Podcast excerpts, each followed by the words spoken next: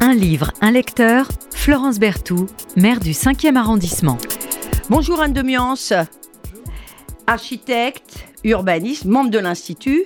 Dites donc, c'est impressionnant, hein, l'Académie des Beaux-Arts.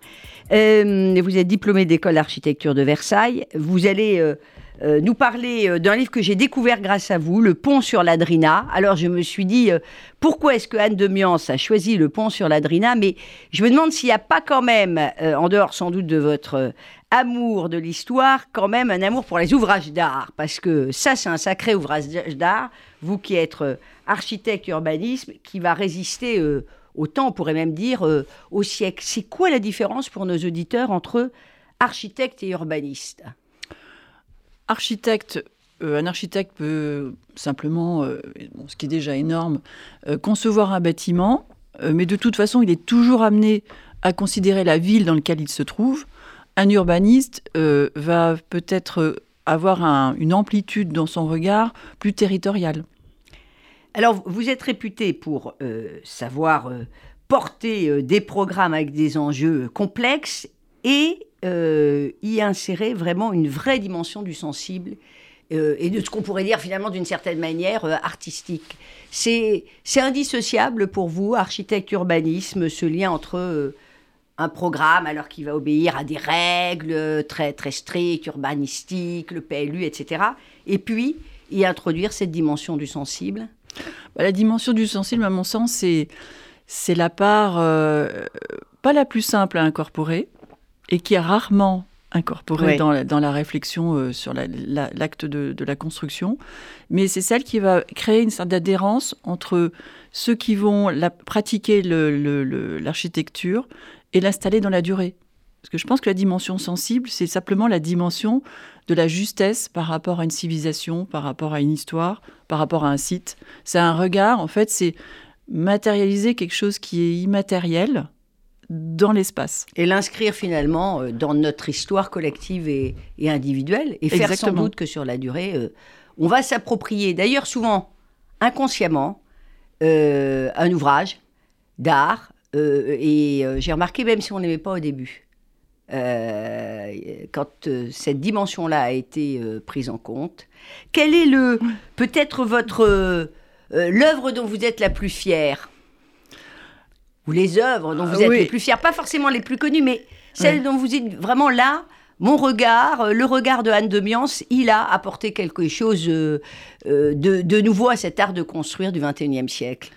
Ben, en fait, je parlerai des, des Black Swan en premier. Les Black Swan, c'est justement euh, euh, un projet que j'ai fait à Strasbourg qui, euh, alors même qu'il s'attaquait à un, un sujet extrêmement complexe, C'est pas le film, hein Ouais, mais justement, justement, il y avait une sorte de justement de, de référence à ce film parce que Alors c'était quoi le projet alors le projet, c'est justement, alors que c'est beaucoup moins romantique, c'est comment installer sur un ancien site industriel. Donc là, c'était vertueux parce qu'il y avait déjà des constructions. Ouais. On ne vient pas euh, euh, planter euh, un, un projet urbain nouveau dans les dans des champs, etc. Au détriment d'un paysage. Donc c'est vraiment une restructuration d'un ancien site industriel. Donc déjà un rapport euh, à la ville euh, qui a une certaine échelle.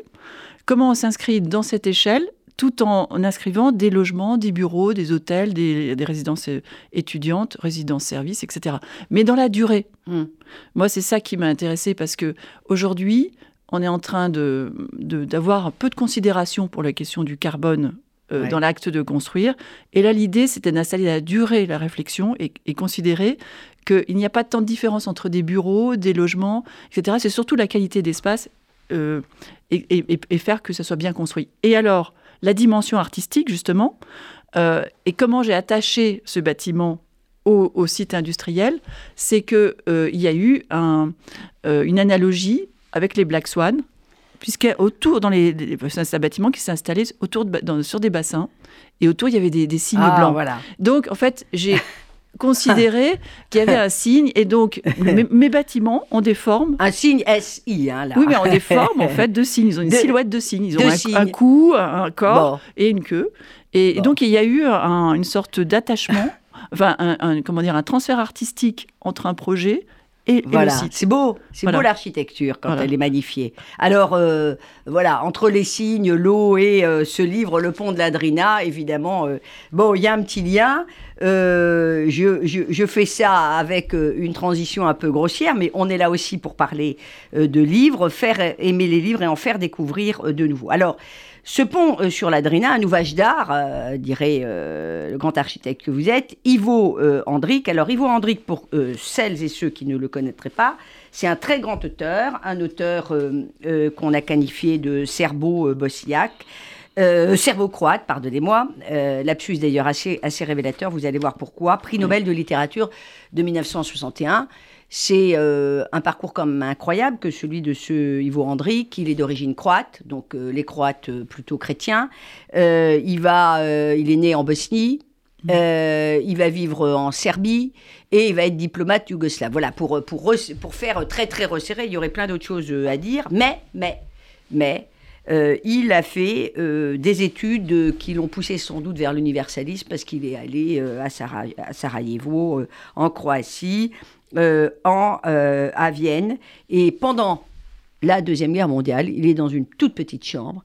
Et dans cette petite chambre qui est à Belgrade, donc euh, euh, il va, euh, donc en Yougoslavie, il va euh, écrire ses deux plus célèbres romans. Voilà pour version très résumée. Alors il y a la chronique euh, de Travnik, et puis il y a le pont de la Drina que j'ai euh, découvert, dont j'avais entendu parler, mais dont euh, j'ai découvert, euh, que j'ai découvert euh, grâce à vous. Euh, vraiment, euh, il faut avoir du temps parce que euh, c'est un livre formidable, mais je pense qu'il faut prendre du temps. Mm. Et on est sur la poudrière des Balkans.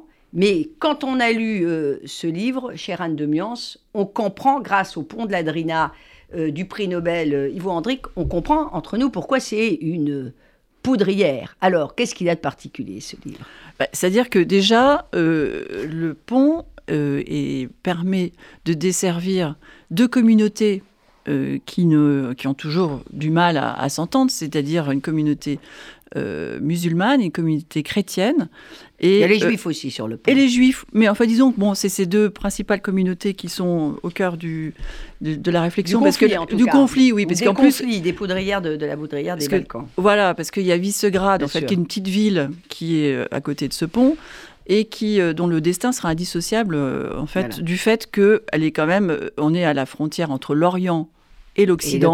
Alors, Visegrad, pardon de vous interrompre juste une, une- oui. Il y a quand même un petit côté autobiographique, au moins pour la localité, parce que euh, il faut dire que euh, Ivo Andric, euh, qui a écrit donc euh, Le pont sur la Drina, euh, il, il est orphelin de père, il a été orphelin de père, et il a été envoyé justement à Visegrad chez son oncle et sa tante. Il était tout petit, il avait un peu plus de deux, un peu plus de deux ans. Donc à côté de ce fameux pont. Et oui, et donc ça va avoir un, un lien direct parce que on va décrire déjà le pont.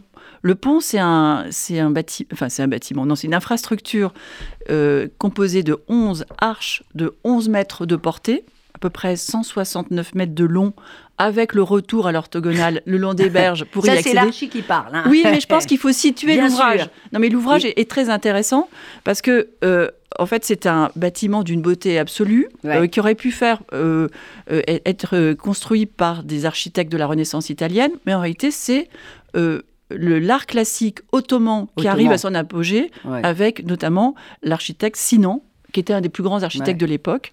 Et, incroyable. et, euh, et donc, il a fait un bâtiment en pierre, donc euh, euh, juste qu'on voit la matérialité.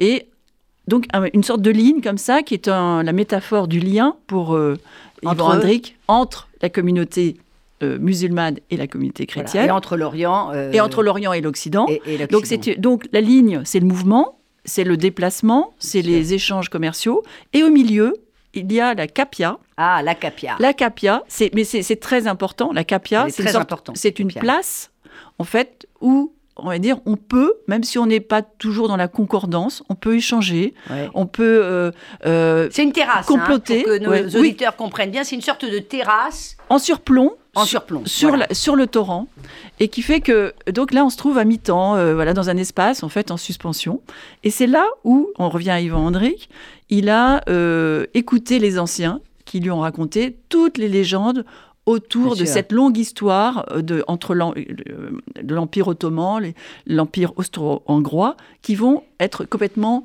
euh, explosés à la guerre de 1914. Explosés. Alors, juste un tout petit focus euh, historique, euh, parce que, en particulier pour les moins de 20 ans, hein, qui n'ont pas connu au début des années 90 l'explosion de, de, de l'ex-Yougoslavie, il y a eu cinq siècles ici, autour, cinq siècles d'occupation ottomane. Absolument. au XVIe siècle, il y a cinq siècles d'occupation ottomane. Après, il va y avoir les Austro-Hongrois. Les Austro-Hongrois, euh, euh, c'était assez musclé. Euh, c'était assez musclé l'occupation austro-hongroise. Et puis il y a, on va y revenir, la guerre de 14-18 qui arrive. Donc l'empire austro-hongrois est totalement démantelé.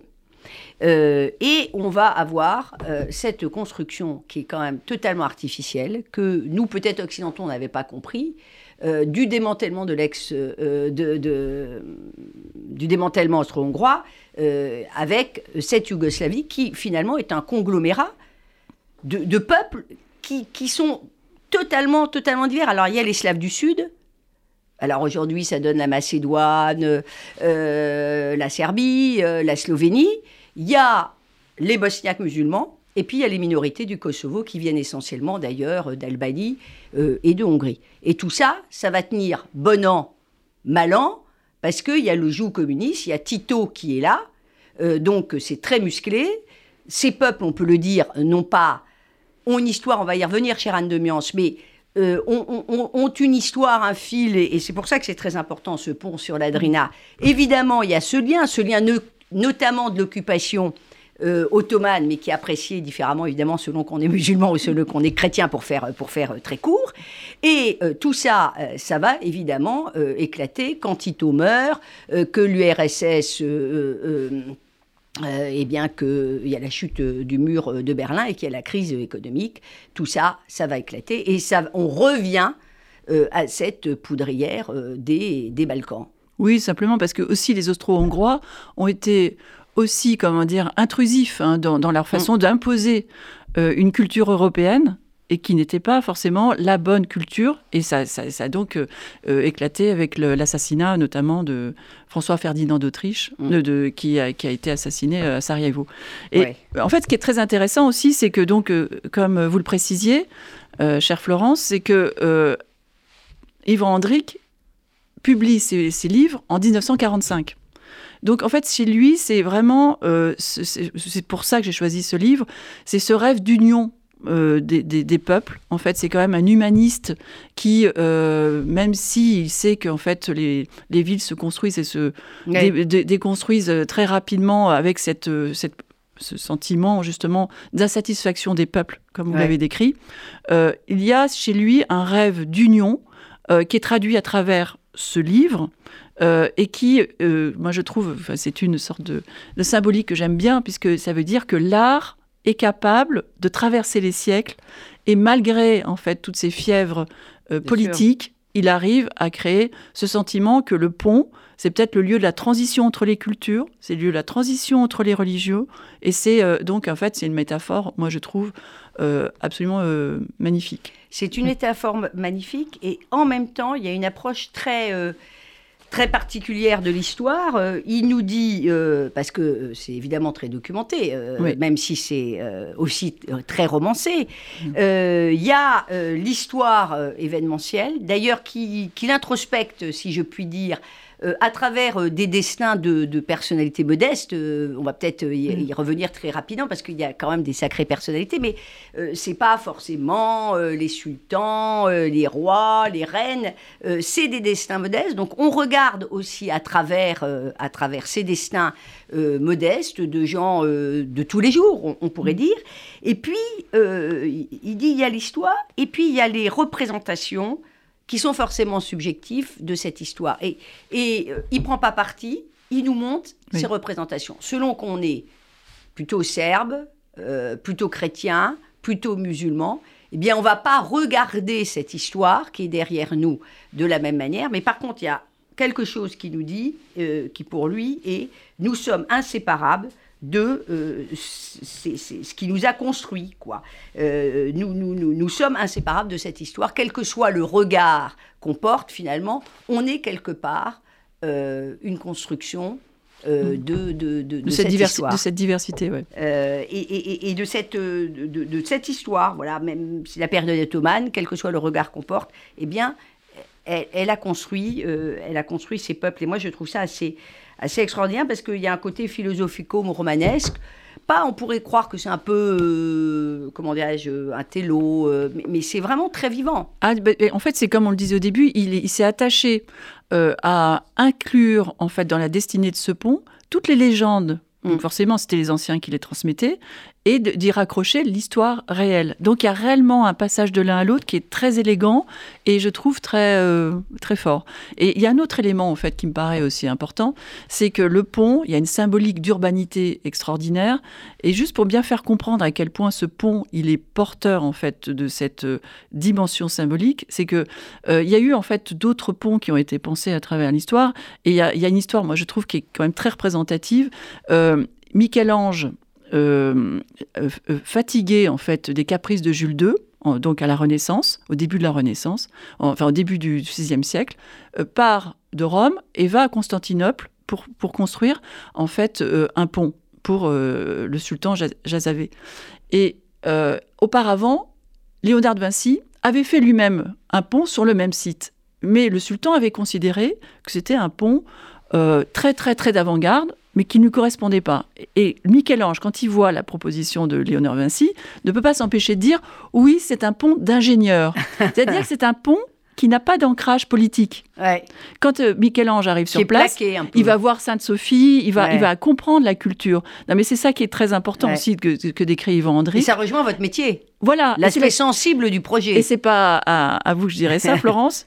Il y a une dimension politique dans l'architecture. C'est-à-dire qu'est-ce qu'on euh, ancre au moment où on le construit Ouais. et comment on se projette dans le futur. Qu'est-ce qu'on qu'est-ce qu'on apporte aux générations Et c'est ça cette synthèse en fait entre en disant qu'une d'une société est vivante, c'est quand elle est captée, elle est capable de capter en fait la dimension vive d'une d'une période pour euh, pour faire en sorte que ce ne- elle ne réponde pas à des questions trop euh, circonstancielles de mode ou de, de circonstances, mais qu'elle puisse se projeter dans, un, que le dans le métier temps long. euh, dans le temps long. d'architecte urbanisme est, est très très compliqué parce que euh, si on veut que l'ouvrage reste dans le temps, il faut en même temps euh, savoir euh, bousculer.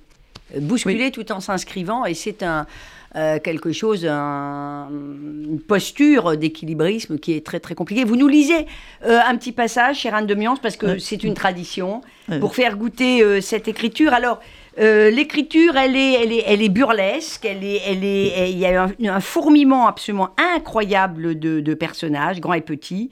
Euh, alors moi, j'aime bien euh, Ali Oza, voilà, celui qui a l'oreille sur le Oui. pont là et qui euh, entend l'arrivée des troupes austro-hongroises. C'est un truc incroyable, c'est-à-dire qu'on vit l'histoire, l'arrivée de, de l'occupation austro-hongroise à, travers ce, ce petit bonhomme. Et euh, bon, c'est vraiment un très très beau livre. Merci euh, de nous avoir fait découvrir aussi cette multiplication des points de vue. Alors la multiplication des po- points de vue, c'est pas le wokisme, hein, là, attention. Mais c'est, je vous donne les éléments. je ne réécris pas l'histoire, mais je vous donne les, éléments de cette histoire avec différents points de vue. Oui, absolument. Et donc, justement, je vais lire un passage qui démontre bien qu'il n'y a pas de gratuité dans, dans cet ouvrage. Euh, il n'y a pas de construction fortuite, d'ailleurs, il dit, sans rapport avec la société humaine dans laquelle elles ont vu le jour, avec ses besoins, ses aspirations et ses conceptions. De même qu'il n'y a pas de ligne arbitraire ou de forme gratuite en architecture. La naissance et la vie de toute grande et belle construction utile, son rapport avec le milieu dans lequel elle a été édifiée, euh, portent souvent en eux des drames et des histoires complexes et mystérieuses. En tout cas, une chose est sûre, entre la vie des gens de Visegrad, donc c'est la petite ville qui se trouve à côté du pont, Du pont? et ce pont existe un lien étroit séculaire. Leurs destinées sont si mêlées qu'elles sont inconcevables l'une sans l'autre et qu'on ne peut les rencontrer, les raconter séparément. C'est pourquoi l'histoire de la construction et du destin du pont est en même temps l'histoire de la ville et de ses habitants, de génération en génération, de même que dans dans tous les récits qui parlent de la ville se profile la silhouette du pont de pierre sur ses onze arches avec la capia, telle une couronne en son milieu. Voilà, la fameuse capia où on négocie ben, les mariages, euh, on prolonge les conversations. Où on euh, complote. Où on complote. Euh, on prolonge voilà, les discussions. Par contre, Parfois, on va aussi en ville, hein, prolonger les discussions, mais ça, démarre là, souvent, la capia. C'est le début ou c'est la conclusion, la conclusion des... C'est la réconciliation après des discordes. Enfin, c'est vraiment un lieu et, ce qui est incroyable quand même, c'est que bon, euh, ce pont, euh, il y a la guerre de 14 qui arrive. Alors ça, c'est chapitre 21. Euh, finalement, 20 l'année 1914, pardon, dernière année de la chronique du pont sur l'Adrina. Et ça se termine par le pont dresser sa silhouette comme condamné, mais intact et entier, entre deux mondes en guerre. Voilà. Donc ce mm. pont, c'est aussi, c'est aussi la, la permanence. Vous lisez beaucoup? Vous avez le temps de lire? Oui, moi j'aime beaucoup lire. Je trouve que ça permet d'avoir beaucoup de distance par rapport à ce qui se passe aujourd'hui. Et je pense que c'est indissociable de lire tous les, jeunes euh, écrivains, notamment, pour voir le, regard que, que d'autres artistes peuvent avoir euh, sur euh, notre société. Moi, j'aime bien lire. Voilà. Ben, merci beaucoup, Anne. vraiment, lisez Le pont sur l'Adrina, Ivo, Ivo Hendrick. Euh, prix Nobel de, de, littérature. Euh, bon, on vient d'avoir, enfin, on vient, vous voyez, ce, ce, euh, caractère possessif. On n'y est pour rien du tout. Enfin, c'est une Française qui a eu le prix Nobel de littérature. Quand vous dites les jeunes, elle est, elle est, elle est évidemment, comme chacun sait, plus, plus très jeune, notre prix Nobel de littérature, mais elle a une écriture qui est très, qui est très jeune. Donc, j'espère que mes futurs invités vont, vont nous faire découvrir aussi ces, ces livres. Voilà. Merci infiniment d'être venu nous faire découvrir ou redécouvrir euh, Hendrick, euh, Le Pont sur l'Adrina. C'est d'une certaine manière l'homme de deux livres surtout. Hein. Euh, c'est pas le cas de tous les écrivains, mais c'est essentiellement euh, l'homme de deux livres, mais, mais, mais, quel, euh, mais quels ouvrages. Il, est mort, je crois, en, 1960, en 1975. 75, oui. il est mort en 1975 et, et, vraiment, on comprend beaucoup mieux la poudrière des, des, des, Balkans, ce qui s'est passé. Et surtout, je, je, je c'est vraiment quelqu'un qui a une vision très universaliste de, de l'histoire, à la fois très construite, mais voilà. Alors on a dit que c'était un peu l'auteur proustien parce que d'une certaine manière, il a une écriture hors du temps, comme Proust. L'écriture n'a rien à voir, mais on a cette espèce de distanciation euh, avec ce, regard. Alors, euh, Proust, c'est sur euh, les, catégories sociales. Eh bien, Ivo Hendrick, c'est pas sur les catégories sociales, c'est sur, sur tout ce monde des, des Balkans extrêmement complexe. Merci infiniment, Anne de Merci, Florence.